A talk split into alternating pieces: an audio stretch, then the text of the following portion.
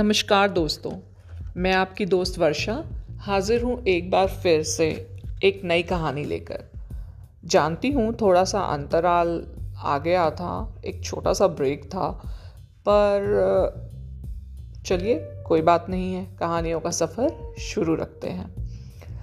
तो आज जिस बारे में हम बात करने वाले हैं उसमें एक जिस बात पे हम तवज्जो देने वाले हैं वो ये है कि विषम परिस्थितियों में भी कैसे हमें अपना धैर्य बना कर रखना चाहिए, क्योंकि ये बहुत ज़रूरी है कि जब भी हम पर कोई विपत्ति आए तो हम अपनी बुद्धि का इस्तेमाल ज़रूर करें। और कई दफ़े बुद्धि के इस्तेमाल से हम विषम से विषम परिस्थितियों से बाहर आने में सक्षम हो जाते हैं। तो आज की जो हमारी कहानी है उसका नाम है शक्ति की परीक्षा। तो चलिए शुरू करते हैं। सारे पक्षी बहेलिए के जाल में फंस गए थे। वह उस घड़ी को कोस रहे थे जब उन्होंने चावल देखे थे और उनके लालच में वे जाल में फंस गए थे। वे रो रहे थे, तरह तरह से विलाप कर रहे थे।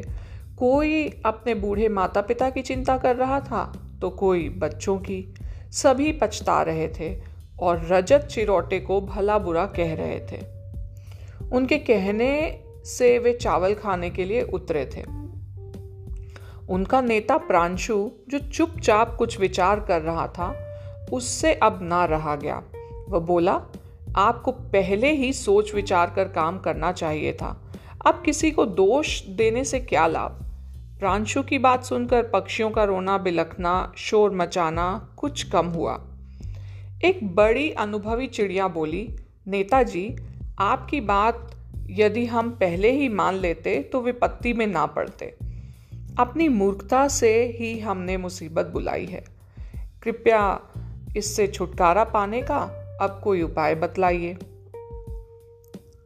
आपत्ति आती है तो उसका कोई ना कोई लाभ भी होता है। मनस्वी धैर्य पूर्वक विचार करके उसे पा लेते हैं। आपकी बुद्धि पर हमें विश्वास है, कृपया कोई ना कोई रास्ता दिखलाइए। हमें अपनी नहीं अपने बच्चों की अधिक चिंता है, जो कि भूखे प्यासे बिलख रहे होंगे। प्रांशु उन्हें धैर्य बंधाते हुए बोला, घबराओ नहीं, अपने मन के साहस को कम ना होने दो, बहादुरी से काम करो, आगे ईश्वर की इच्छा। हमारा अधिकार काम करने में ही है, फल तो ईश्वर के अधीन है। प्रांशु ने फिर धीमे स्वर से पक्षियों से कुछ कहा। उसकी बात सुनकर उनका दुख कुछ कम हुआ और सफलता की आशा बंधने लगी। बहेलिया खुशी खुशी तेजी से चल रहा था। वह सोच रहा था कि आज तो बहुत से पक्षी फंसे हैं, खूब से पैसे मिलेंगे, उनसे मैं खीर पूरी खाऊंगा। जंगल की सीमा पर आकर बहेलिये ने सिर पर से जाल उतार कर देखा और उसने देखा कि सारी की सारी चिड़ियाँ मरी सी हैं। उसकी सांस अटक गई, आंखें ऊपर चढ़ी हुई थी। उन्हें ऐसी स्थिति में देखकर वो हड़बड़ा गया। बोला, ओह, लगता है गर्मी से इनकी ये दशा हो गई है। कितनी सुंदर चिड़ियाँ हैं, मर गई तो इन्हें कौन खरीदेगा। ये कहते हुए उसने शीघ्रता से जाल खोलकर जमीन पर डाल दिया। फिर वह बुदबुदाया, उन्हें पानी पिलाकर देखता हूँ, शायद कुछ बच जाए। बहेलिये ने अपने कंधे पर पड़ी चादर उतारी, उसे उसने चिड़ियों पर डाल दिया, जिससे और किसी पशु की निगाह उन पर ना पड़े और कोई उन्हें हानि ना पहुँचा सके। फिर अपने झोले में से लोटा निकाला और चिड़िया को पानी पिलाने के लिए पानी लेने के लिए तेजी से नदी की ओर दौड़ पड़ा। प्रांशु ने देखा बहेलिया दूर जा रहा है। वह बोला, भाइयों और बहनों, पूरी शक्ति लगाओ और उड़ चलो। सभी ने जोर लगाया पर चादर के कारण वे उड़ ना सके। पृथ्वी से तनिक ऊंचा उठे और फिर गिर गए। वह देखकर प्रांशु कहने लगा, देखो मरना तो तब भी है जब उस दुष्ट बहेलिए के हाथ पड़ जाओगे।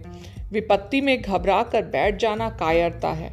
उठो, पूरी शक्ति से जुट जाओ, संघर्ष करो, और संघर्ष करते हुए मरोगे या फिर सफलता प्राप्त करोगे। कायर तो मृत्यु से पहले ही अनेक बार मर चुका होता है, परंतु बहादुर मरने के लिए एक ही दिन मरता है। वह हर संकट में पूरी शक्ति के साथ संघर्ष कर विजयी होता है और गौरव पाता है। प्रांशु की प्रेरणा भरी बातों से पक्षी जोश में भर उठे।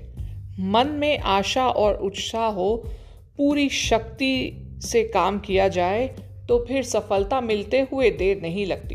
प्रांशु की बातों से उनमें अपूर्व बल आ गया। वे पूरी शक्ति से उड़े और अंत में ऊंचे उड़ने में सफल हो गए। वे अपने साथ साथ चादर को भी ले उड़े। बहेलिए के डर से वे बहुत तेज उड़ रहे थे।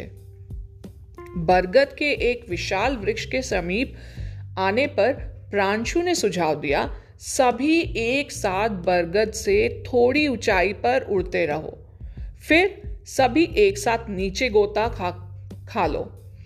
इस प्रकार चादर बरगद पर रह जाएगी और हम सभी एक साथ मुक्त हो जाएंगे। पक्षियों ने ऐसा ही किया और आखिर वे चादर से भी छूट गए। ये सब बहुत प्रसन्न थे। वे घर की ओर चल पड़े। सभी प्रांशु का आभार व्यक्त कर रहे थे। इसी की बुद्धिमानी से वे आज बच पाए थे। प्रांशु भी हंसकर उनकी बधाई ले रहा था और कह रहा था, साथियों, विपरीत परिस्थितियों में भी तुमने साहस और धैर्य से काम लिया, अतएव तुम सच्चे शूरवीर हो। ये सब तो आपकी प्रेरणा है, आप ही की प्रेरणा का परिणाम है, सारे पक्षी एक साथ बोले। आशा है आपको ये कहानी पसंद आई होगी। मिलते रहेंगे कहानियों के इस छोटे से प्यारे से सफ़र में।